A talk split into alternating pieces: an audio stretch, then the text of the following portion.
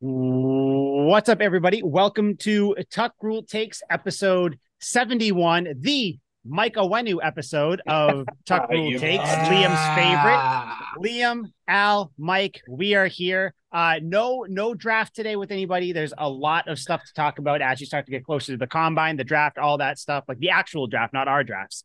But yeah, Liam, how do you like the number of this episode, huh? Number 71, your boy, Big Mike Onwenu.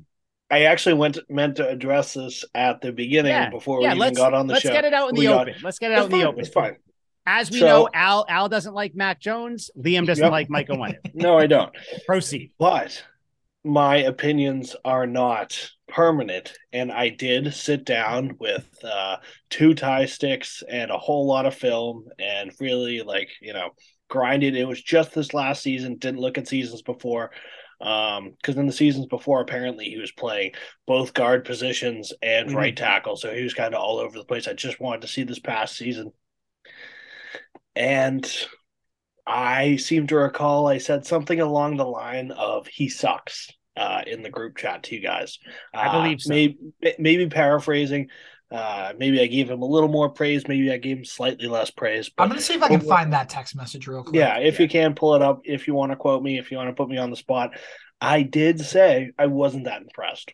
Mm-hmm. And before I come out with my judgment from my film session, the offensive line sucked. Like, the offensive line was terrible as a unit, and I grade teams as a unit. Like, Jake Long was great on those old Dolphins teams, but the whole offensive line sucked, so I didn't think he was that good. Joe Thomas was, one of the best tackles ever. He was on the Browns. The Browns line sucked. He fucking sucked. Like, I judge lines as a unit, so if there's one good offensive lineman on there, it doesn't fucking matter to me a whole lot because the line as a whole sucks.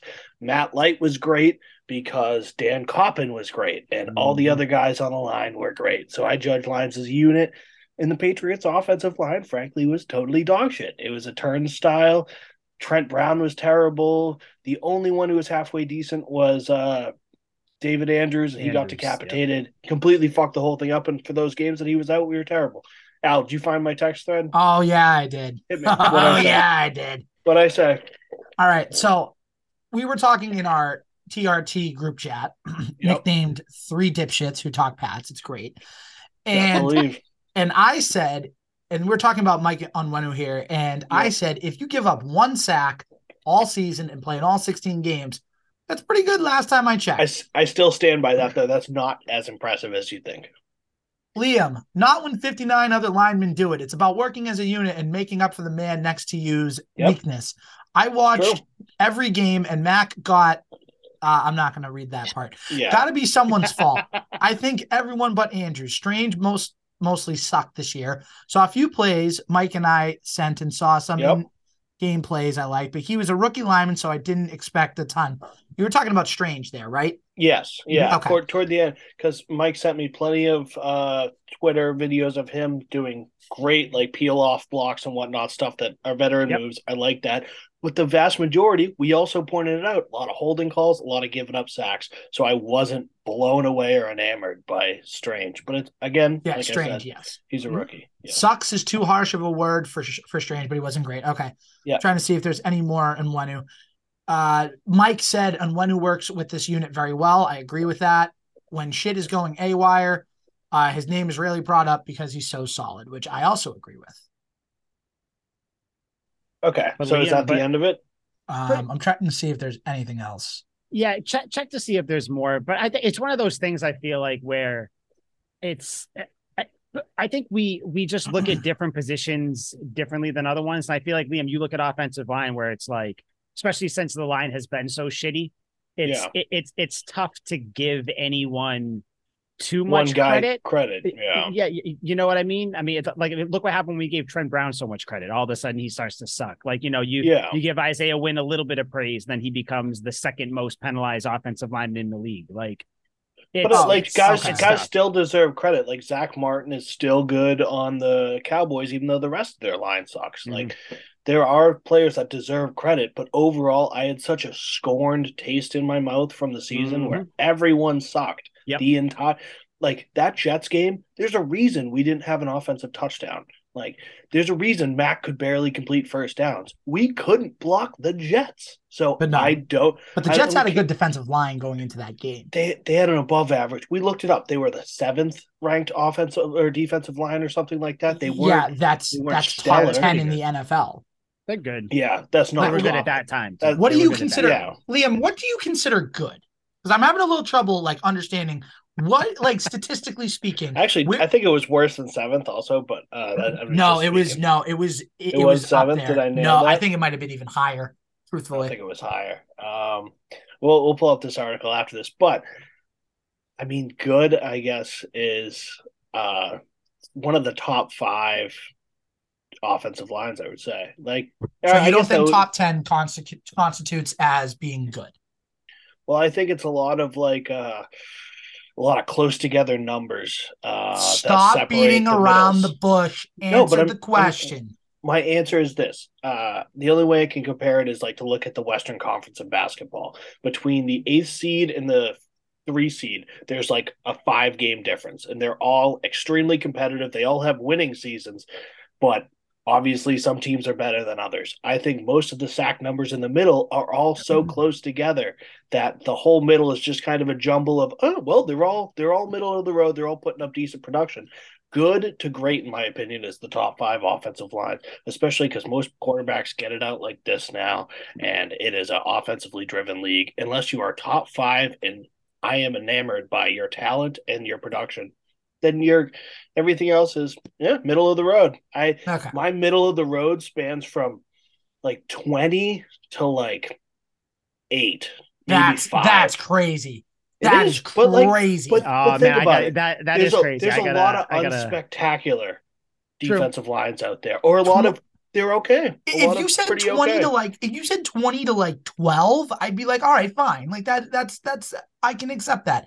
20 to 8. That's absurd. So I think there's just not a lot of defensive talent. Exactly. There's really only a handful, 5 or 6 really good defensive lines, but I don't think that handful correlates exactly over to the stats.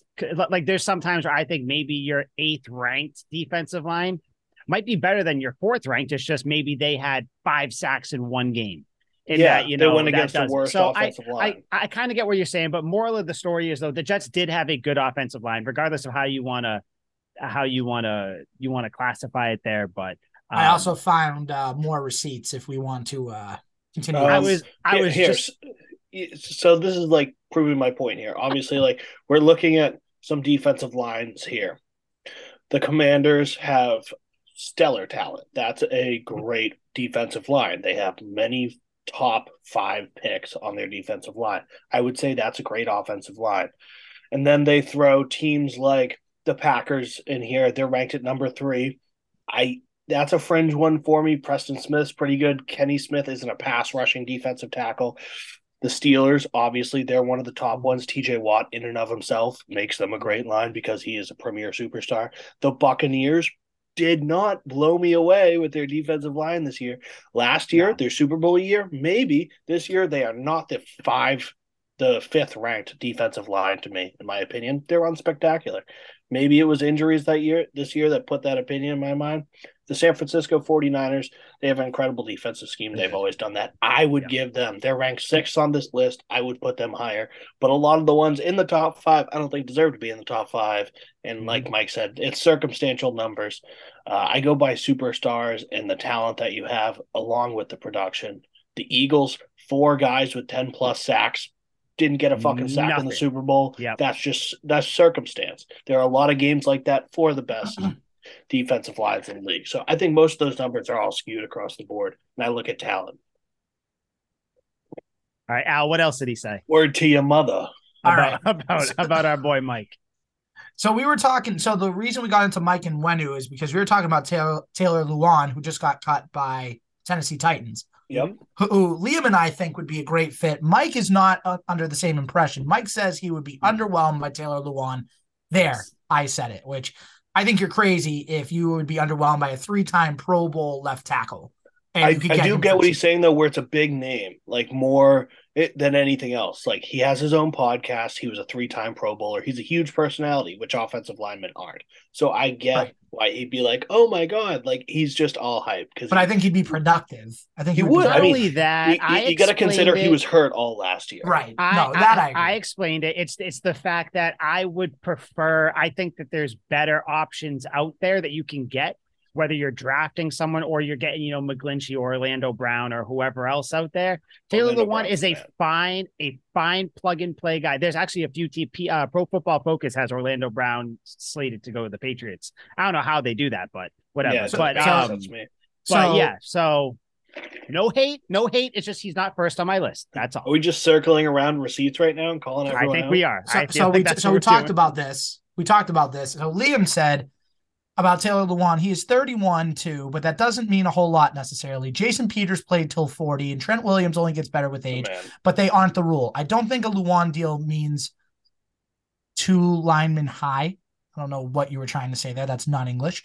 We have about 4 holes on the line we need to draft fill. Draft the linemen high. I think because I said that I wanted them to draft an offensive lineman. So I think Liam was saying getting Lewan won't prevent that, which I hope it would. Yes. That's said, one of my fears. Because if anything, you draft him, stash him for a year, you can cut Lewan after next year. You probably won't give him a huge deal. And then Liam followed up saying, sounds dirty when I put it that way, of course. And then this is where I said, I disagree with the last part. Andrews is solid, Onwenu is solid, Strange is solid. Sure up the tackles, and your line is a top 7 line in the NFL. And then, which to Liam is not good. You already established that. Yep. And then Mike said... I said defensive line. I know. The offensive line is different. Go fuck yourself. And then Mike said, I think the tackles are the weak spots. I like the trio of Andrew, Strange, and Onwenu. So we were agreeing. With those 3 spots. Yep. There was some ability. And then Liam says, excuse me, Andrews and Strange, I'll give you that. Onwenu is fine if we have another stud on the line to mask his flaws. Mike, you have such a grudge with Onwenu. Liam, he probably won't start for the top half of the league. Mike, he's a top O lineman in the league, kind sir. Liam, I wouldn't say that if the stats tell me so. He gave up 1 sack, but so did 59 other guys. Yep, which isn't impressive. Mike, the eye test tells you so too, I think. He flies under the radar a lot, though, which is good and bad for him, And then put a V at the end instead of a question mark. I was typing this while I was driving home. I was a mess. I do that all the time. And then that's really it. Horrible. But the bottom line is, like we said, Liam doesn't like Mike Onwenu. It's okay. Like, he's just wrong, and we'll move on. Well, here's where I get to my refurbished point after looking at the film. He does still have flaws. And the fact that he gave up 1 sack and 3 QB pressures and 1 QB hit aren't, well, they seem on the surface spectacular. They're not that great. The pressures and the hits are more impressive than the 1 sack given up. 1 sack given up is not a big deal. If you are a guard, not many interior linemen are going to get sacks. Ndamukong Suh in his prime, Reggie White, these people did. Actually, Reggie White was a DN, but like the defensive tackles don't get sacks. Vince Wilfork didn't get sacks. He gets fucking runs up the middle. So I am not expecting him to give up a ton of sacks. That's circumstantial. If he's on the outside against the Bosa brothers and stuff like that, stopping Khalil Mack, yes, then that's big time if you're only giving up 1 sack to those guys. But it's all schedule dependent. I looked at his film, and I was impressed. Overall, he is extremely solid. The way he just doesn't pick up for other guys' mistakes, which I guess isn't exactly his fault. Like, he'll be blocking a guy, somebody else will give 1 up, and instead of shedding his guy to go get the emergency guy, he'll just be completely oblivious and kind of let it ride. Big problem where Mac got bundied a lot, but it isn't obviously a glaring weakness. He's a little slow when he pulls too, but he rarely fucking pulls as a tackle. So I don't know. I think he's a lot better than I said. But I was judging off the whole offensive line being shit. I will say he is in the top 10 linemen in the league, just off my performance, what I saw from him, what his numbers technically say, because, hell, even Quentin Nelson gave up 5 QB pressures and 6 QB hits.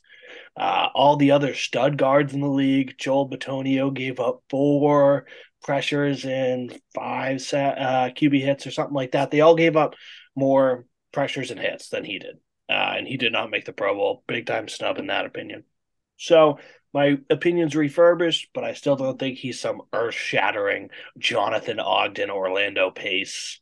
Yeah, and he's still up there. Yeah, he's still top 10. He's top 10. He is someone that you don't have to worry about moving forward. I think if he takes Trent Brown's place, and I used to have Trent Brown as one of the best offensive linemen in the league. He is now out, and Onwenu is in. Trent Brown was never the top tackle. He was never the best lineman. He was never probably top five, but he's up there. He's close. Good. I like it. I'm just glad we could kind of get that out in the open. Of course, and please continue to call me out on my shit because I will be arrogant. I will say somebody sucks without actually looking at him. We will, and I think we all have done that. You know, I mean, we all know how Al feels about a certain free agent wide receiver that we're going to talk about later that we all want to bring back, except for Al. A certain franchise quarterback, Jakobi Meyers, also going to have you are the absolute worst. So when we get to it. Save your energy for when we get to it. Al's already spiteful. He's already ready to go. I know. I'm just spiteful at Mike. I don't know what you're talking about. So convenient. Selective memory there, bud. I will ask you guys which topic you want to start with. Do you want to start with Devin McCourty's comments on Good Morning Football about Matt Jones and kind of everything with that? Or would you like to start with the article that came out today saying that Matt Jones does not like harsh coaching and that that coaches were told to take it easy on him? What would you guys like, the red pill or the blue pill? Which one would you guys like to start with? I think they both kind of connect. They do a little bit. They do. I think we can do the second one and just kind of get it out of the way because I think Jones. This is a pretty easily dismissed article in my mind. I have it pulled up here. So the main thing, basically, that coaches were said to not coach him hard.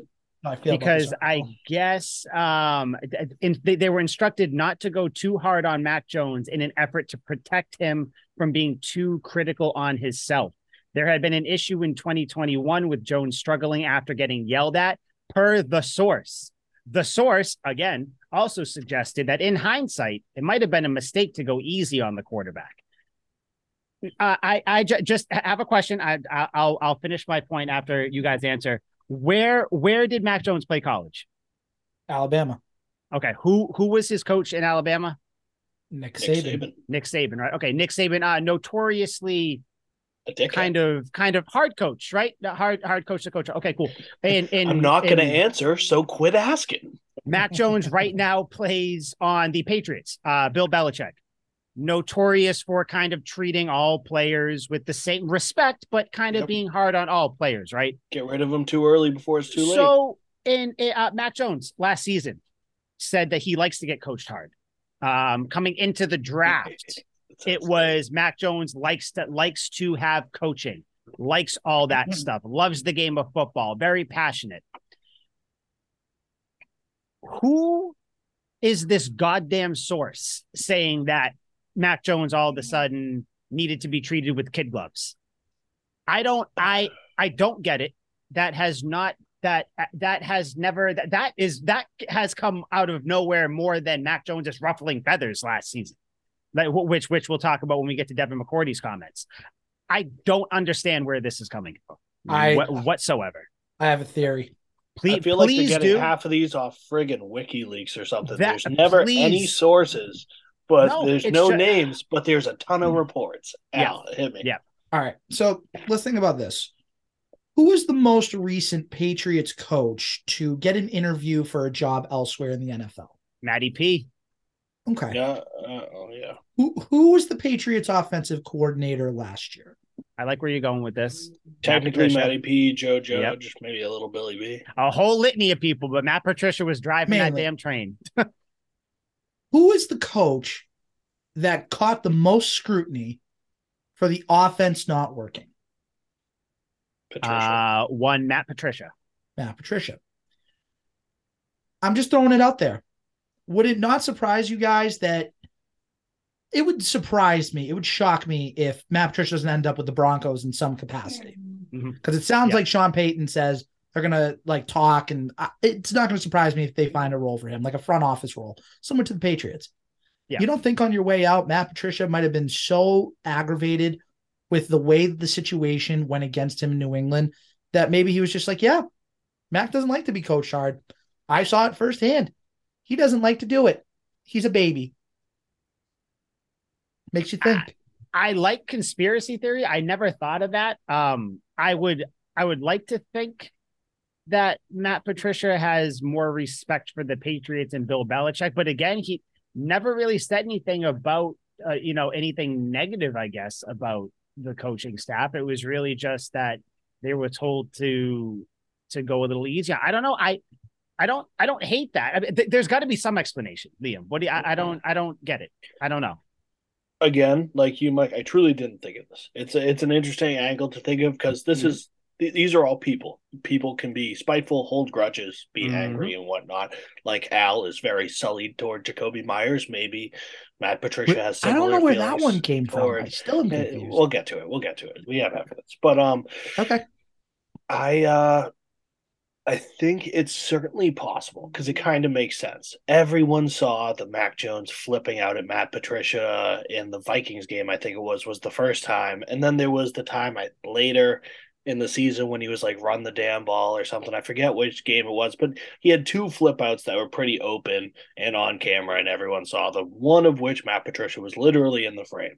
So yeah. I remember that. Yeah. So he could go to other job interviews or be talking to other people, and they, people will ask Matt Patricia, hey, your most famous moment this past season was one, screwing up the Patriots offense, and two, getting yelled at by Mac Jones, or getting in a yelling match with Mac Jones. So there could be merit to it, where in passing, or one of the things he said was, yeah, I was really laying on to him that day, and he didn't like how I was coaching him. And the way Matt Patricia could have worded it, it could have came out as he didn't want to be coached hard. Patricia could have been talking about that day, could have been talking about in general. Things get lost in translation. It's the telephone game. But also, think about this. Why would the Patriots go out and hire Bill O'Brien, who is known to be fiery, to be short-tempered, and to lay into players, if Mac Jones hates this like hardcore coaching? Well, I mean, they're not going to consider the coaching decision off one guy for the most part. Like, if Mac Jones doesn't like get coached hard, but Bill O'Brien's the best man for the job, well, fucking sorry, but buddy. Everyone else is going to get coached. But you also hard. Know, there are Liam, 10 other guys to worry about. You also know, Liam, that in this day in the NFL, what is the position that you want to appease most on the team? The quarterback. Oh, quarterback's the most important position in any sport. So if Mac Jones, I'm just saying this, if Mac Jones had gone up to Kraft and Belichick and said, listen, I understand we need to get a new OC. I'm with that. Can we please get anybody but Bill O'Brien? I don't think O'Brien would be the fit. You don't think that they would listen? They might take that into consideration, be like, you know what? We put him in a bad position in year two. Maybe in year three, let's go out and get Sean Jefferson or Adrian Clem or someone else for that. They might have, but how would Mac know that Bill O'Brien coaches hard? He could talk to former teammates at Alabama and get an idea that way. So maybe they could have planted that idea in his mind.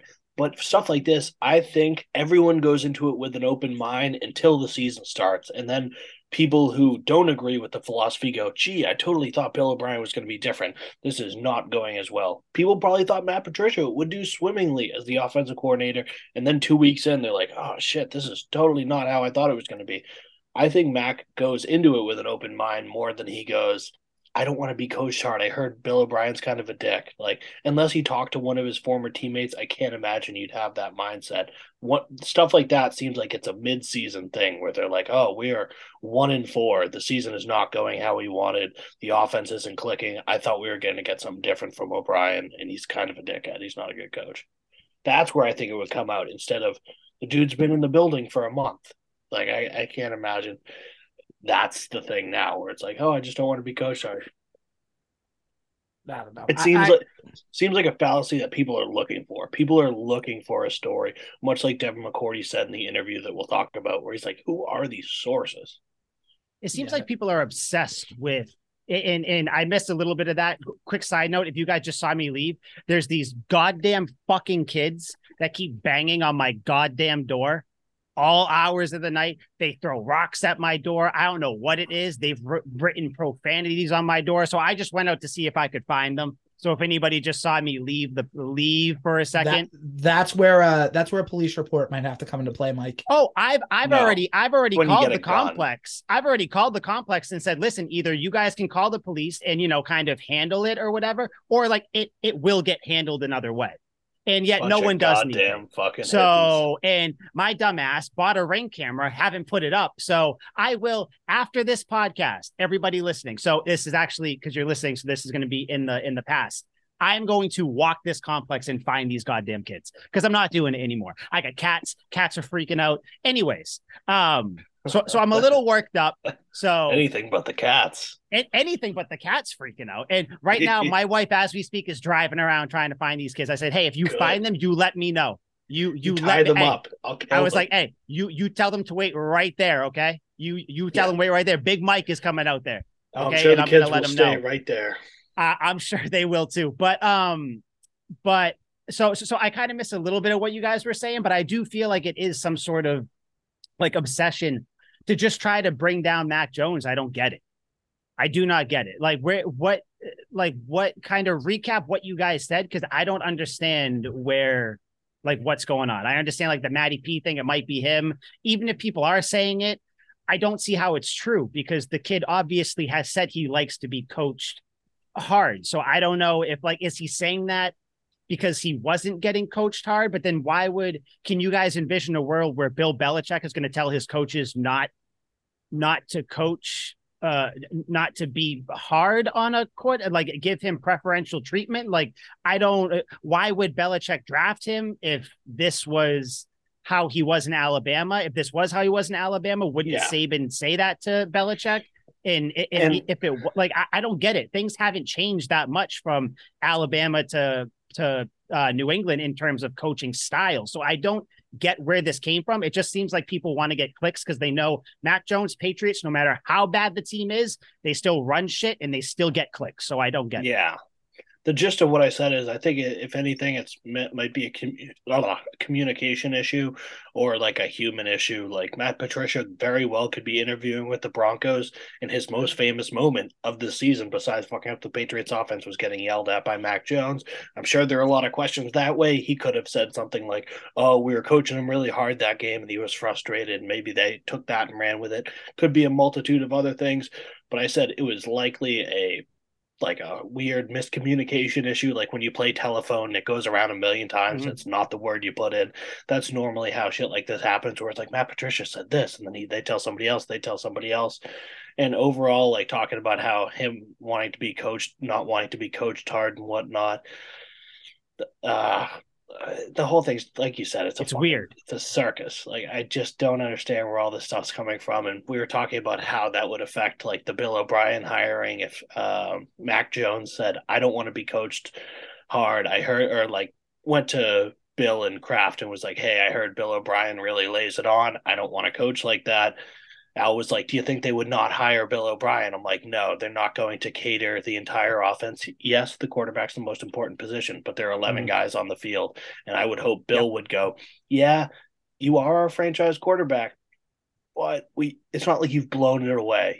You haven't thrown 50 touchdowns like Patrick Mahomes did in his first season. You didn't bring us deep into the playoffs like Tom Brady or anyone else in their first seasons, like Ben Roethlisberger when he went to the Super Bowl his second year, stuff like that, where he's like, you haven't showed us enough where you have that pull in the locker room. So if he coaches hard, sorry, the tight ends need that. The wide receivers can't fucking stay on side, so they need that. There's a lot of other reasons where it's like 10 guys should be coached hard. If you don't want to, well, get fucked.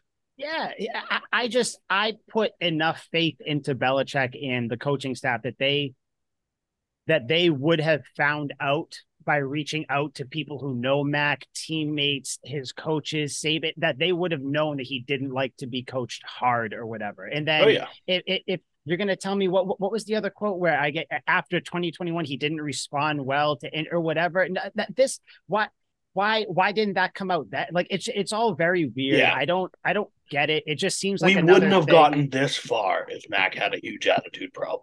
No, and honestly, I don't think Belichick would have benched Zappe. And I hate to bring up his name, but I mean, you had someone else who at least kept the ship afloat. And granted, why he did that, how he did it, the teams he was playing, whatever. But it just we've seen. I mean, shit.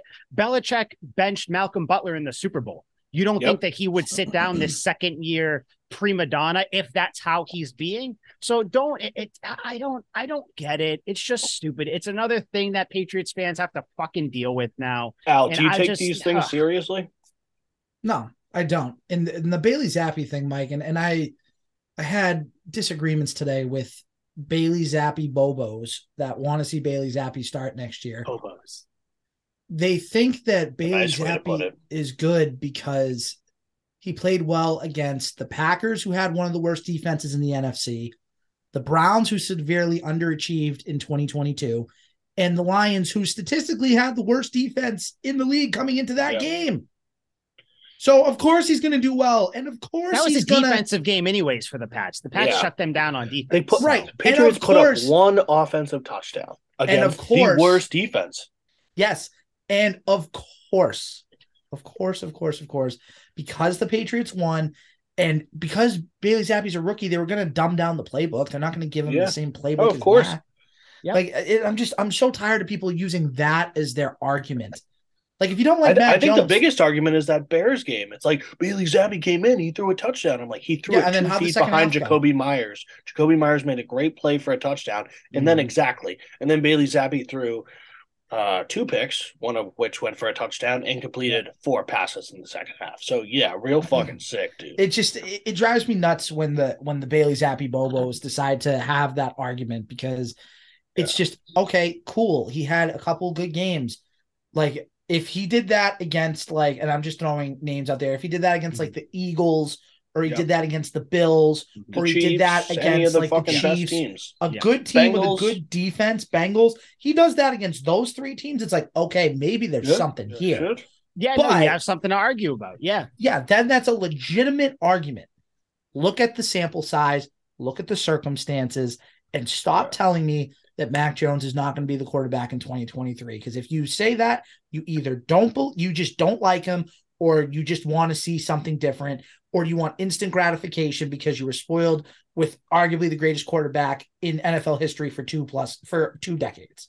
And that's what I always like. One of my favorite phrases, and I say it all throughout at almost any occasion, life's not a wish granting factory. Like you can't just hope things are going to happen and they're going to happen. Like everyone hopes that Bailey Zappe is the next Tom Brady. The next we don't live in a world where the Fairly Odd Parents exist? Yeah. Well, Cosmo and Wanda aren't going to come out and we can't grant wishes. I do have a green and pink bulb in my corner that talk to me, but I digress. But everyone wants the Drew Brees, who was cast away from the Chargers, goes to the Saints, takes over the league. Everyone wants the Tom Brady drafted in the 6th round, the Ben Roethlisberger taken out of Miami, the shitty Miami, not the baby, the shitty fucking Miami. It ends up going 15-0 as a starter his first year, going to the Super Bowl and winning his second year. Everyone wants the instant success. So they're like, number 4 is the guy. No, number 4 is not the guy. Let's be realistic. There has been 1,000 failures and about 80 success stories in the circumstance. And guess what? If Mac has a bad third year, I don't think he's going to. But if he does, and Bailey Zappe comes in and he's the guy, then guess what? You guys look like even bigger idiots, because Bill Belichick actually drafted another good quarterback. It's Brady and Bledsoe 2.0 if that happens. Exactly. And Belichick will have done it again. Yep. Yeah. So it's a lose-lose for the haters. Yeah, we are all on the same page there. Which is rare, Matt, by the way. I feel like we rarely all agree. Usually very it's rarely, 2 people against one. But we all are. If this is the year for Mac Jones, he has to. I mean, don't get me wrong. I'm not expecting 400 yards every game, but this is the year where he has to prove that he can carry the team when need be. Like this has to be a good year for him. Again, I'm thinking 30 touchdowns. Stats wise, exactly. I feel like once as we get closer to the regular season, kind of see what the team looks like. Then we can kind of throw out stats for, you know, our benchmark for what that should be. But we all agree this is the year. And I guarantee you, Bill O'Brien is not going to take it easy on Matt Jones. So there's no reason that Bill Belichick would bring him in knowing that he has a softest baby poo quarterback, because that's just not the case. Anyone who you've seen talk about Matt Jones says how he's a gamer. He takes the credit. He likes it. He's hard on himself because because he loves the game, all that stuff. There's no, I'm done with it. We had to bring it up because I think it also goes into Devin McCourty's comments too, which it was real funny. Real fast. Bill O'Brien's in the biggest win-win situation. If he is, because if Mac Jones has a great year, people are going to give Bill O'Brien the credit. And if Mac Jones doesn't have a good year, it's not Bill O'Brien's fault. It's Mac Jones. I'm just saying that's Bill O'Brien came into a perfect situation. Mm-hmm. Yeah, sorry, I didn't mean to cut you off, but just had to. No, I don't care. Yeah, he definitely did. It like this is kind of a, like you said. I don't know how long is Bill O'Brien here for? Did they say or he's just signed? I don't know. He's just signed. They don't normally. Okay, yeah. Probably for 5 years, then he'll go back to Bama and come back 10 years later. I figured something like that. Yeah, they normally only give out years on head coaches sometimes. So. Right.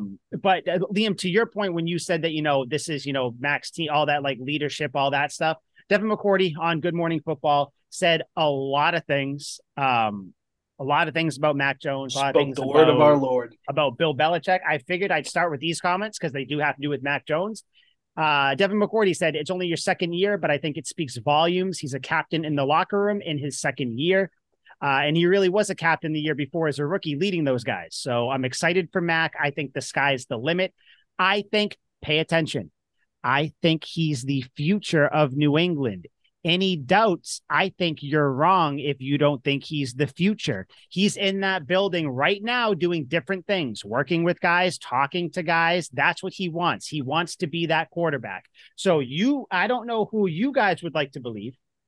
You guys want to believe the sources, the normal names out there, or you can believe someone who played for the team. Sure, you can do the thing that, Liam, I know you say it sometimes where it's, okay, well, what's he supposed to say? He doesn't have to say all this. He could just say, you know, Matt, he's a young guy. He's going to get through it. He's going to do that. No, people go out of their way every time anyone, Matthew Judon, Matthew Slater, two Matthews, Devin McCourty, anyone, anytime you talk to anybody who, Ramondre Stevenson, Damian Harris, Jakobi Meyers, all they say about Mac Jones is that he is the guy. You can hear in how they're talking that they know he got the shit end of the stick last season.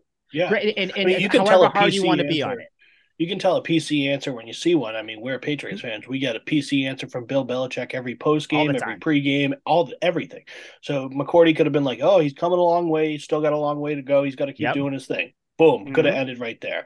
But, like, this dude has seen Tom Brady. He has seen Matt Castle. He has seen Brian Hoyer, Jacoby Brissett, Jimmy Garoppolo. He's seen a ton of quarterbacks and obviously completely different situations. None of them were taking over the team per se, but he has seen circumstances like this and he knows what he's talking about. He's on the fucking team. This is something that I hold a lot of weight in. Him being a captain is the sure sign that the team believes in him, because you don't have to elect the quarterback as captain. That is totally like a thing that everyone thinks, oh, if the quarterback's, you know, it's a franchise quarterback, he's automatically the captain. That's not how that works. I don't know if you remember Josh Freeman when he was back on the Bucs. Yep. I thought he sucked, but he had a really good couple of years. He was elected a starter, I think, or captain his first year. And then after 2 or 3 years, he started to fall off. He had a really bad year. And then the team did not elect him as a captain in his last year with the Buccaneers when he was still guaranteed to start every game. That is a telltale sign. And sure enough, he was gone the season after. When you lose the locker room and your team doesn't elect you as a captain, that is the biggest telltale sign that the team believes in the quarterback. Mm-hmm. Yep. I mean, that it's really that simple. I mean, he's sitting there saying, He said Mac Jones, no bullshit. That's basically what Mac Jones is. He's sitting there saying, like, you know, because people said, and then what's his name? One of the hosts said, oh, you know, there were reports that Mac Jones rubbed people the wrong way. Yeah. And then Devin McCourty, and that's what McCourty said. He said, I mean, he probably did. I'm sure people came out of the meeting sometimes going, oh, Matt Jones, whatever. And he's like, people come out of meetings going, oh, Devin, he was an a-hole. And then he said, that's, people don't know this. That's what Bill wants. He wants you to speak your mind. He wants you to have this back and forth. So like, no matter what way you want to try to attack what Devin McCourty said, you can't, because he's sitting there saying, yeah, sure. Does he maybe say, oh, I don't like this pad, like this one. Why are we doing this? Whatever. Sure. But it's not a problem. Though if you care about your profession, you should demand things. You should demand things to be up to your standard. If things aren't working or if you see things that aren't fit, you should be outspoken about them. Yeah. You know what this reminds me of? Have you guys seen the movie Draft Day? I actually just watched it for the first time on Super Bowl Sunday. Did you like it? Yeah, I did actually. I saw it and I was like, that's a good fucking movie. Like, really good. I'm surprised it's not talked about more. So the Mac Jones situation reminds me of Draft Day, because Mac Jones to me is Brian Drew in Draft Day, because Brian Drew is the quarterback for the Browns in the movie that everyone's overlooking. He's a solid veteran quarterback. Yep. There's talks about drafting Bo Callahan in the movie, who's like highly touted. Yep. Yeah, highly touted. Yep. Big bad quarterback and all that. But think about this, right? Let's make the comparisons. Mac Jones is on a team where everyone inside the organization is thinking he's the guy. Now, obviously, in draft day, it's a little different because Kevin Costner's like, GM, if I trade you, I trade you. But here's the thing, right? They don't know inside that Browns locker room that Brian Drew's the guy. Mm-hmm. People are now Mac's a little bit of an advantage because Mac and the organization knows that he is the guy in New England. Everyone else doesn't want to believe it. Yes. He's the guy in New England, but everyone wants to talk about the other options. Everyone wants to talk about Bailey Zappe or bring back Jimmy Garoppolo. Could we get Aaron Rodgers? Derek fucking Carr. Derek Carr. Yeah. But regardless, you have your guy. Mm-hmm. You gave him an OC. Yep. Check. Go get a big name wide receiver. Mm-hmm. Go get a legit wide receiver. And then you can play alongside Devontae Parker and Tyquan Thornton, and hopefully a re-sign Jakobi Meyers. Like, I know I said Kendrick Bourne, but if you have to get rid of Kendrick Bourne to bring in better talent, so be it. Yeah, so be I mean, you could easily bring back Nelly, and everything would be good. But now, Nelly's not the answer either. But like, he's not. Teams have done this with many other quarterbacks, and obviously, I've been harping on it all episode and every other episode. I look at history. Look at what other teams have done. The fucking Bears gave Mitch Trubisky like 4 years, and everyone knew that Mitch Trubisky wasn't the guy. He had the exact amount of success that Mac Jones had, if not slightly less. Went to the playoffs 1 year, got piped up by the Eagles, but he went to the playoffs, and everyone Bears fans were like, "Oh my god, the playoffs! Thank God!" Yep. He had the exact same amount of success, and in fact, Mitch Trubisky had one pretty good year. So like, they still let it ride, and then they caught him, and he was gone. They're going to let Mac Jones ride out and see what he has, whether he's good or he's bad. Just like I talked about Josh Freeman, they let it ride for 5 years, and he wasn't the guy. This is a trial and error process. Yeah. No, and that's the case. And I have the quote here. Just he says, I think some of the rumblings that always come out, we always talk about this. Sources say Mac Jones is rubbing people the wrong way. Who? Did he rub somebody the wrong way in a meeting? Probably before. Have people left meetings saying, man, Dev's an a-hole today. Yeah. So it's just one of those things. It's like, it was so funny. If you watch the video of him saying it, he's like, we always see it. These sources, who are these people? Yeah. Because and again, it's a person weird issue. Thing. Like anyone who's had a coworker one day, your coworker was probably an asshole. Like they probably had a bad day and they came into work fired up and rubbed you the wrong way. And the next shift, they could have been fine. They could have been an asshole again. But that's just how it works. You're managing personalities here. Yeah. Yeah. It's just one of those. It's a weird thing. Again, it's just people like to just say things about Matt. And that was like a weird storyline that was going on. They latch onto it. They're like, he can never be good because he can't be coached. And they've already shut him off. Yeah, it's weird. I mean, don't get me wrong. Matt Jones didn't help his case by yelling on the sidelines and stuff. But if he was doing well and he was if the team made the playoff if there was more success and he was doing that, it wouldn't be that much of a story. It's only a story because the offense was such a mess. But then you don't think that maybe he's yelling because the offense was a mess. It's weird. And I'm I bet on every single Packers game, regrettably, but I did. And it did not work out in the long run, but I watched all those games. And the amount of times after a failed drive that Aaron Rodgers walks back to the sideline, rolling his eyes, just clearly furious at what just went down, where he's like, the play calling was terrible. What am I working with on the field? You could just see it in his face. The man was downtrodden. Yep. No one gives a shit because Aaron Rodgers has proven that he can win Super Bowls and he's thrown touchdowns. We've seen it before.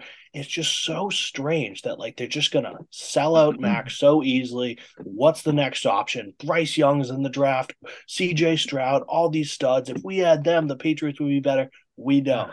That's not how it's going to work.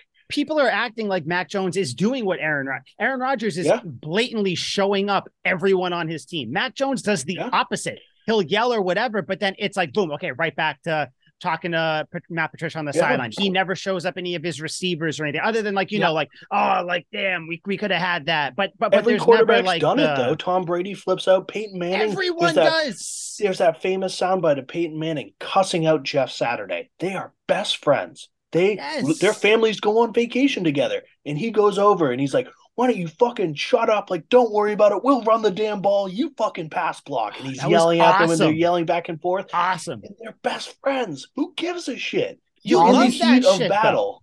All these comments give me another hot take. Let's go. God. Let's go. Roll out the hot take. Roll it out. Put Jakobi Meyers at quarterback. What do you want to do? Well, I got to say, he threw a pretty perfect pass. He threw a damn good ball. Chandler Jones. Here it is. Here it is. What is it? I think Devin McCourty comes back for 2023. Ooh. God, I hope so. You think so? Because I guess Matthew Slater texted him and said, hey, I just talked to Bill. I'm coming back. Don't make me do this alone. I think so. Slater's already recruiting. Because of that. And because of the way, because Devin McCourty's going to think to himself, we have Bill O'Brien now as the offensive coordinator. We get a big name receiver. We draft pretty well. We'll be right back in the playoffs. I don't want to miss out on that. Yeah, which that's how he's talking. He literally said, he talking about Bill O'Brien, has had great success, has done well wherever he's been offensively. He gets to come in. He gets to come in now, work with Mac. He's got stability around him. I think the team is going to go get another guy to be a receiver in that offense. Hopefully, bring my guy Jakobi Meyers back. Exactly, that's the thing. So, like, you can kind of see where the Patriots' mindset is. So you can see as McCourty kind of it's almost sounds like he's trying to sell himself on coming back, not in a bad way, but just kind of continue to, like, push his own heartstrings to come back. Yeah, which I mean, there's honestly a reason for me to come back. If the Patriots put together a good offensive line, if they shore that up, if they do get a big name guy, regardless who it is, T. Higgins, DeAndre Hopkins, Keenan Allen, Mike Evans, doesn't matter. Any guy in that ilk or whatever it happens to be, they have a good draft. Why wouldn't McCourty want to come back and be like, you know what? We could catch lightning in a bottle this year. Yeah, we could be, you know, the Bengals of 2 years ago where no one really thought they were going to make the Super Bowl. And then all of a sudden they had kind of an iffy start, got on fire, beat the Chiefs, made it to the Super Bowl, didn't win, but they still made it there. Like, who's to say that can't happen? So, yeah, I think I am still very much right down the middle of the road if McCourty's coming back or not. In fact, I would lean to say even though I hope he does, I don't think he is. I'm with you. I lean toward I don't think he is. But he's doing a lot of media things, which doesn't mean he's not coming back. But it's just it seems like he's maybe trying to dip his toe. He said something too. I don't have the quote here, but he said something where it's like, you know, you wake up and, you know, you feel one way. You have some thoughts about it this way, some thoughts that he seems very up in the air. So I don't think if he does come back, it won't be. I don't think that decision is going to be made for at least another month or so. Or at least before free agency opens up or something like that. So then, you know, he's not going to do the Gronk thing where he lets the team know a day and a half before free agency opens and fucks them because Gronk's a piece of shit, you know? So he's not going to do that. Yes. So, yeah, I do not like Gronk. But the way I look at it, I like to think we're even keel Patriots fans. Like, we can admit, Al said it at the beginning of last season. We had you on before the season even started, and you said, yeah, we're probably going to win or we're going to go to the playoffs, but I don't think we're going to actually win anything. And, like, that's realistic. Like, we can call a spade a spade. And I'm sitting here saying AFC championship. Yeah. And it is what it is. Yeah, Mike's on the fringe, but I think you and me are a little more realistic.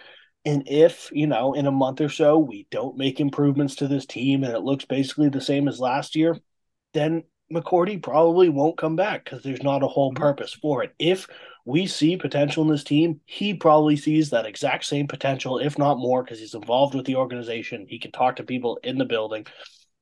Then I would say, hey, man, it's probably not worth it to come back. The team isn't going to do a whole lot. But if they make a splash and if they're really committed to coming back, then why not, you know, make, like you said, make one more run at it. Even if they win a playoff game and then go out in the second round, it's still one more year where, hey, there was the potential to do something.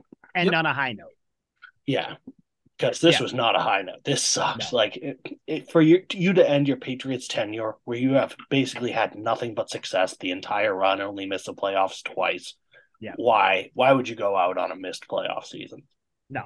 No, that's not the way to do it. If Matt Jones doesn't come back though, Al, you threw this name out. I mean, yeah, God, what the fuck?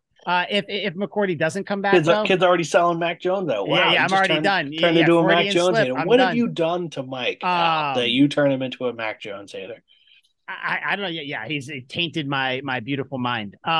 Next, he's going to be saying trade Jakobi Meyers. God, no. And we'll get to him in a second. But Al, you brought this up. I didn't think about it. I've kind of seen it a little bit here and there since then. Jordan Poyer. Mm-hmm. He could replace McCourty. Veteran. Good guy. Gilmore 2.0. He did say, though, he wants to go somewhere crazy. where the state doesn't take half his money, though. So that's, I guess, and the weather, too, I think. That doesn't sound like New England. No, Massachusetts, baby. Yeah, but I don't know. The Chargers will overpay him. And then the Chargers will overpay and get him. And he'll be not going to the Chargers. California should take as much. 2.0. Yeah, true. You know where he's going to go? He's going to go to fucking. Don't say. No, he's not. I was going to say Miami, but I was going to kill you if you said that. I could easily see him going there though, because I know he said about the tax, like whatever, but it's warm weather. You go down there, you get to play. It's a fun team tour. He's fun. They got fun. Waddle's fun. Everybody's fun. We can all have fun. Fuck out of here. But wait, what'd you say? Am I his dad? I said to his dad. Oh, I thought you said am I his dad. I was like, why? I'm clearly not. Tua, by the way, should never play football again, but, no. I don't know. I do hope McCourty comes back. I do just think it's funny that he's out there saying, you know, the sky is the limit. Any doubts you have, shut the fuck up. Like, just it's funny to actually see not a Patriots beat reporter, not a Patriots player who's played there years before, to have a Patriots player who literally played there last year coming out and being like, guys, what are we doing? What are these sources that you're saying? Like, sure. Is he? And it's kind of the same thing I said, like Al, I think it was 3-4 weeks ago we brought up where it was like Robert Kraft sent an edict down to Belichick that, you know, he has to, better the offense. And it's like, no shit. Like, but that's not a story. Just like saying Matt Jones sometimes like rubs people the wrong way. It's not a story. It's not a negative. It's more. We all rub people the wrong way at some point or another. Yeah, I mean, we just brought up a whole text thread about how Liam hates fucking Mike Onwenu, right? But I'm not gonna then text Al and be like, yo, fucking Liam, we gotta. Yeah. He's rubbing me the wrong way. Like, no, I mean, I'm perfect. I'm perfect though, so it wasn't even that I rubbed you. I could have bet all the money in the world you were about to say that. I don't know. It just. Am I wrong? Yes. It just doesn't make sense. It doesn't make sense. But Did you guys have any other thoughts on this Devin McCourty stuff? Just glad that it happened. Like, yeah, I know the players laugh at the media, so I'm glad like this came out and could be like, all right, really they're trying to spin it this way. Yeah. No, I love it. And then of course the very next day, the Mac Jones things comes out. Sources say, and it's like, guys, we just went over this. With Devin McCourty. It is strange. It's like the media is like the enemy of the players, and they're trying to stir up this controversy.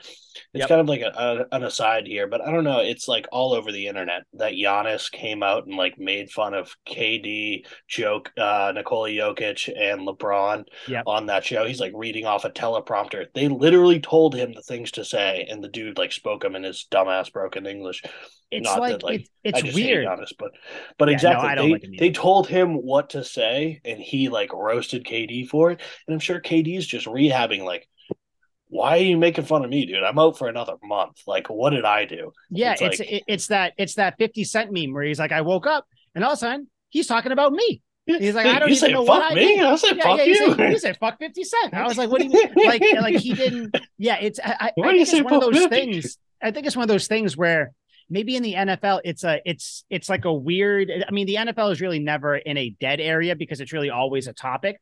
But there's really not much going on right now. You know, like no one's getting signed. People are getting released. No real coaches are getting signed. Like, you know, nothing. They're like the middleman. They want to stir up controversy. They're that person in the friend group that says, hey, you know, Al said Mike's a dipshit. And like, goes to Mike and goes, oh, Mike. Or goes to Al and goes, oh, Al, Mike thinks you're a dipshit. And he like pens them against each other. And then they just sit back and watch the chaos. It's like a middle school fight. Yes, that's how it seems. So strange. It's almost like, oh, you know what? Like the group chat's been kind of slow for a little bit. Let me just stir some shit up. Or it's like, or it's like middle school where like, you know, you would just say shit for no reason just to like, stir the pot. Mike, I saw your ex-girlfriend at the mall. Oh my God, literally, I did it. My best friend who I was in his wedding like a few months ago, whatever, I told the girl he liked at a dance that he liked her. Had no reason to do it.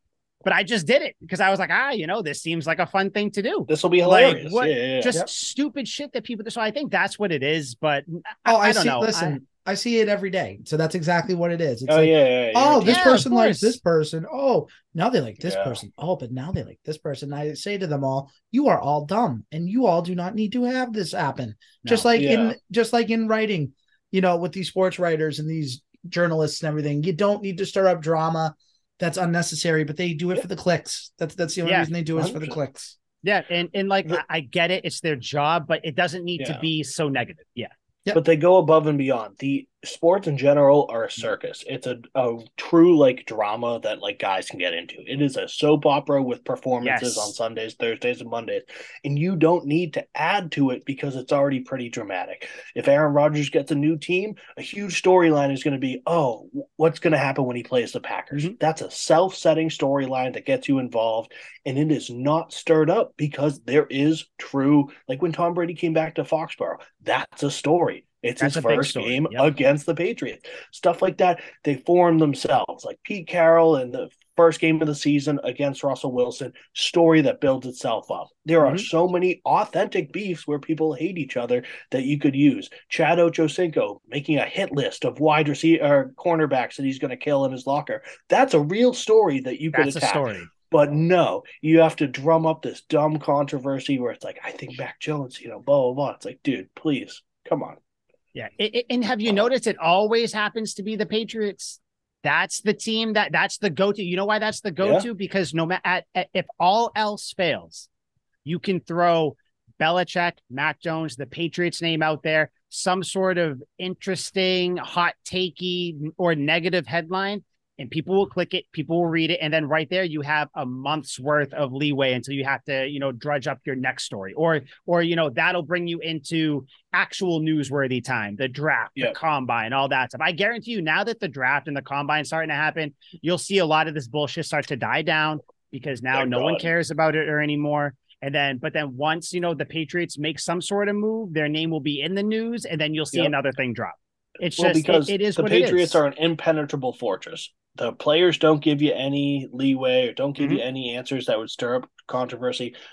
Do you know how many times Troy was attacked before they had to use the Trojan horse to actually take over that city state? Like everyone tried, no one got in. So they filled a giant horse with a bunch of people and eventually took it over. But there were millions of attempts to get in those walls and they never did. The Patriots historical reference. Best believe. There you go. But like the Patriots, there's no Trojan horse that's coming down the line. This is an impenetrable fortress. You will not get into the organization. You will not get inside information about the organization. Hell, even if you work there, Devin McCourty doesn't know for sure if they're going to get a wide receiver. He's hoping so. He's probably talked to Bill and a couple other people in the organization, probably hinted like, hey, we should get a wide receiver. But he doesn't know any more than we do for the most part, maybe slightly more, but Yeah. I mean, it honestly, I think it's only a matter of time before that Trojan horse thing does come to fruition. Some reporter is going to train and groom his son to be like some great corner, a return man or something like that. Belichick's going to draft. He might even be on the team now. He might even be in this year's draft. We don't know. Yep. And then he's going to just start leaking shit out. So I don't know. I wouldn't put it past. It's happened to many great sports franchises. Kawhi Leonard was the Trojan horse of the Spurs, and he blew that organization up. You know why? Because his uncle is a fucking word I can't say, but it starts with a C, and UNT, and the Irish say it often. He just completely ruined the Spurs organization. They were ready to contend for more chips, and Kawhi blew it up. Hey, as much fun as this is to continuously talk about, you know, Mac Jones and how stupid these people are, you know what is fun? Free agency. That's what I was just going to bring up because Liam did say something about, you know, everybody hates everybody. So I figured, Al, we bring up Jakobi Meyers since you don't like him. How did that start? I don't remember. I'll have to go into the Tuck Rule Takes archives. I think it was because you said that he's like the fourth in the depth chart or something. We're trying to say he wasn't. I don't know if you were saying that. He sucked, something like that. I said that. Yeah, I seem to recall you saying I hate it. It was something like that. Yeah, that's it was because I thought you were perfect. That's a lie. So you're not perfect. I believe that I was excited you said that there. Because I was like, oh, I can clip that and I'll find it. Send that to me when you can. But yeah, Jakobi Meyers, I guess the expected going rate, because he's arguably one of the top free agent wide receivers going right now. I actually have the list of them. I mean, you got Juju, Allen Lazard, OBJ, Nelly, DJ Chark, Marvin Jones. Kind of crazy. Odell Beckham never landed on a team this year. Never landed anywhere. That was the big talking point. Never Patriot great N'Keal Harry, Mecole Hardman, Sammy Watkins, Kenny Golladay. Jakobi Meyers is really one of your top three free agent wide receivers. So I guess what they're saying is he might go for about, depending on whatever the years are, people were saying anywhere between 16 to 18 million. Al, did you hear any different? Because I know you have your ear to the streets. It is kind of right around there, right? 15 to 20. Okay, so just to let you guys know where that would put him. Making $20 million right now, Chris Godwin, Mike Williams, Amari Cooper. But then you got people all the way down making $15 million. Cortland Sutton, Allen Robinson's making $15.5. Hunter Renfrow is making $15.8. Mike Evans is making $16.5. So I don't know. I wouldn't hate if he comes back for 15 or 16 million. I think that would be the cap. Now again, I don't know, whatever his cap hit is what it is, that you can maneuver that whatever you want. But salary wise, I wouldn't hate giving him like 16 million over whatever, 3 or 4 years. I don't know what say you guys about that. I mean, maybe I put more weight on just the fact that he is a security blanket for Mac Jones, and I think every quarterback needs that. So do we know what the Patriots cap space is looking like? 33 million. Yeah. Okay. Yeah. They got, 33 something. They'll probably need about 8. They'll probably need about 8 million of that for their rookies. So we'll say they have Al, so 24 million. 24. Okay. Math was never my strong suit. So we'll say they have 24 million free. What would he be getting on a yearly basis? Yearly, let's say it's 16. Yeah, now, right there, they'd be down to 8 million. Yeah, but that doesn't mean his cap hit might not be 16, because you know there's people who are making their salary is whatever, but their actual cap hit with bonuses and guaranteed money and all that shit. So, you never know. But like, let's just say worst case, his cap hit is 16. Yeah, and if it is worst case at 16, that's pretty bad. It's more than 16. I'm not gonna. Yeah, I wouldn't do it. I mean, they can make cap space. That really hampers. And yeah, like we said, like you can restructure. What is it, Jonnu or Hunter Henry? Which one did they want to restructure? Restructure Jonnu. I think they can extend Hunter Henry, and then they can either restructure or cut Jonnu, whatever they want to do. Yeah. And then Trent Brown too. If you get rid of Trent Brown, that's 10 million right there. I think a little bit more, 10.5 or something like that. I would do anything to get Trent Brown out of town. I mean, there's a lot. Here's the problem. Because Jakobi Meyers is one of the big names for wide receivers on the free agent market, he's going to get a gross overpay. Yeah. Now, I'm not saying he's like I'm not saying he's not worth the 15 to 20, but you know who's a team to look out for? And I've said this before, Chicago Bears. They have the most cap space in the NFL. And no wide receivers. They have no wide receivers. They have all the money in the world to spend. They have a number one pick that they can trade if they want to. So guess what? It wouldn't surprise me if Chicago ended up with either Jakobi Meyers in free agency, or I'll throw another one that's going to be a little dagger to the heart. If they ended up with DeAndre Hopkins, if they just went to Arizona and said, we'll give you the number one pick, give us D-Hop and like a future third or something like that. Like I'm hearing now the Cardinals might just keep DeAndre. They might, but the point being is that Chicago can make moves and they need a receiver badly. So it wouldn't surprise me if they were just like, you know what, Jakobi, we'll give you 5 for $100 and we'll make like 75 to 80 of it guaranteed. Free agent, right? He's an unrestricted free agent. Unrestricted. Okay. Because if he was restricted, then they can match the offer. Exactly. But no, he's an unrestricted free agent. He can go anywhere. It's going to come down to what he wants. He said it's his dream, just like Jonathan Jones said it. You know, it's he wants to come back here, but Meyer said it's his dream to re-sign here. So I mean, you got to think if it's competitive, he'll come back. But like you said, Al, if someone comes in over the top, we'll give you 18.5 per year. Like, I wouldn't even expect them to be competitive in that sense. I mean, shit. Right. Like Liam said it perfectly with basketball. I'm going to use a baseball reference. Red Sox and Xander Bogaerts. When Xander Bogaerts left for the Padres, that was a gross overpay, 11 for 280. I still would have done it. I know. I would have too. No, I would have done it. But I get, I understand what you're saying. Yes. Yeah, I know you do. But here's the thing, right? It won't be, if the Patriots lose out on Myers, it won't be from a lack of trying. Because the report from Albert Breer and Phil Perry is that contract extension negotiations between the Patriots and Jakobi Meyers will begin this week during the draft combine. So they're going to try to keep him. But again, money talks. Yeah. So I can't get help that deal. He's not going to reject it. Just talking about this right now. Once again, going back in history, we've seen this before. Just sinking in now, I don't think he's going to stay. We saw this with even J.C. Jackson just last year, where it's like, you have to pay him. You have to pay him. And then he's gone and he sucks. Like, obviously, I love Jakobi Meyers, sort of. That fucking Raiders game really put a bad taste in my mouth. But I do think he's a phenomenal player sometimes. And, like, is he really one of those guys that you can't afford to lose? I don't think so. No, he's not. Let's just be very blunt with it. He's not. Yeah. But like you said, he's max safety blanket. That holds a lot of weight. And he has been extremely consistent, very productive, and he loves the Patriots. So that's what makes this a debating point where it's like, normally the Patriots would be like, like later. But this time there is a reason that we're arguing over this. Like it certainly can go either way here.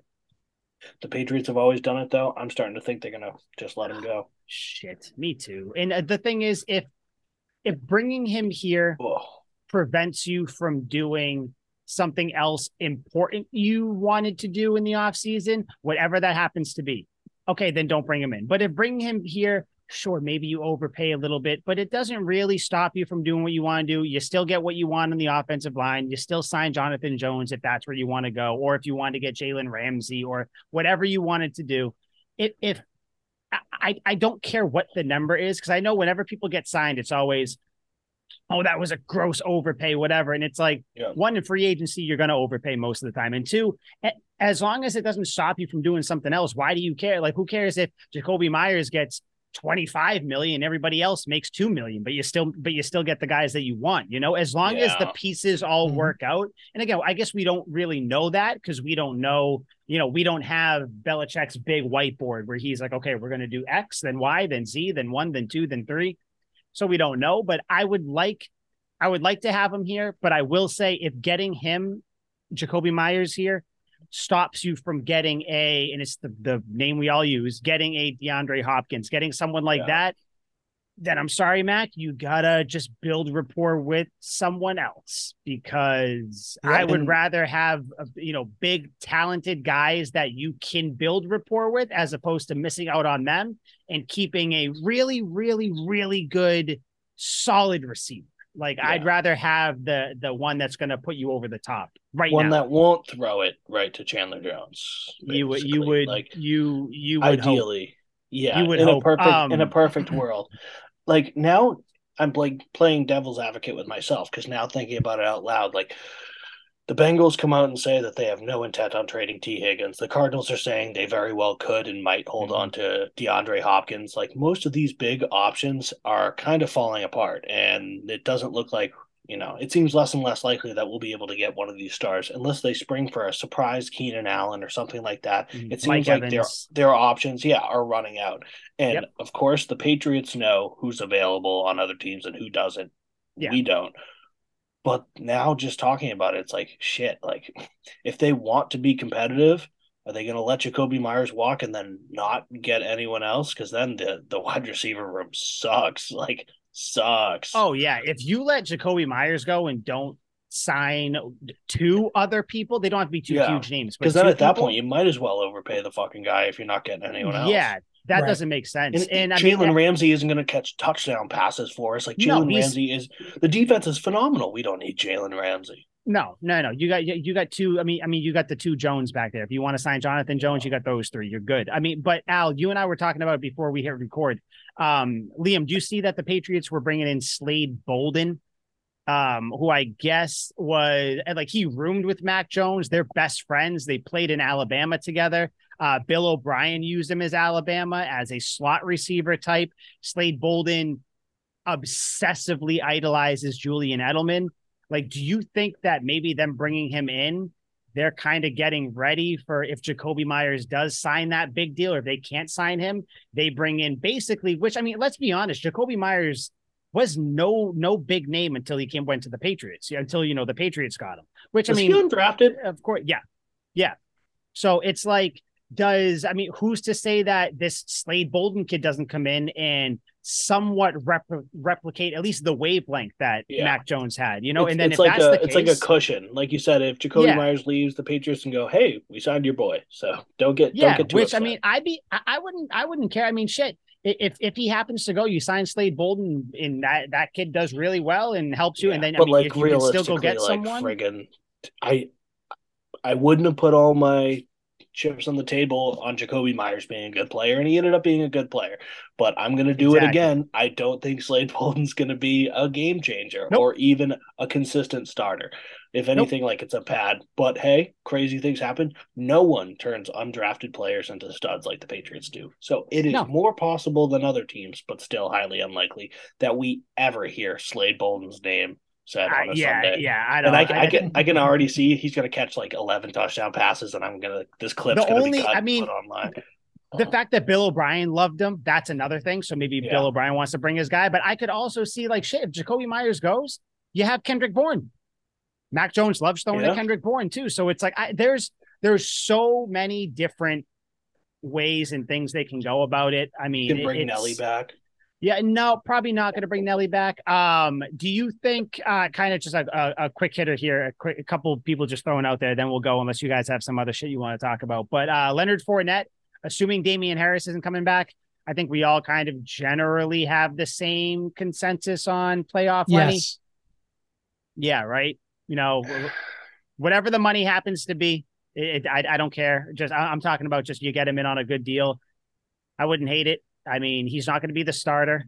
Yeah, it's like Jalen Ramsey to me, and it's different because I hate Jalen Ramsey. Like, I fucking hate Jalen Ramsey. I don't think he's that good anymore. I hate everyone. I won't even acknowledge his talents because he went to Florida State. He's the evil empire. Well, anyone except for Anquan Boldin that went to Florida State, I fucking hate him. Anquan Boldin should have been a Patriot. Should have been that should be one of the draft players that should have been Patriots. Yes. That's a good one. Larry Fitzgerald would also be on the list, next week, unless there's some crazy news, that's what we're doing. Players that should have been Patriots. We might do a three-person. I mean, a three list, because I don't think there's a ton. Yeah, I think that would be like a Patriots circle jerk. Like, we're just going to be naming off the best players possible and being like, that could have been you a fucking Randy Moss still stayed here. That would have been good. But yeah, no, 100%. It's like, we don't need Leonard Fournette. Like, we don't need Jalen Ramsey. Where it's like, hell, Pierre Strong more than capable. Kevin Harris more than capable. When they showed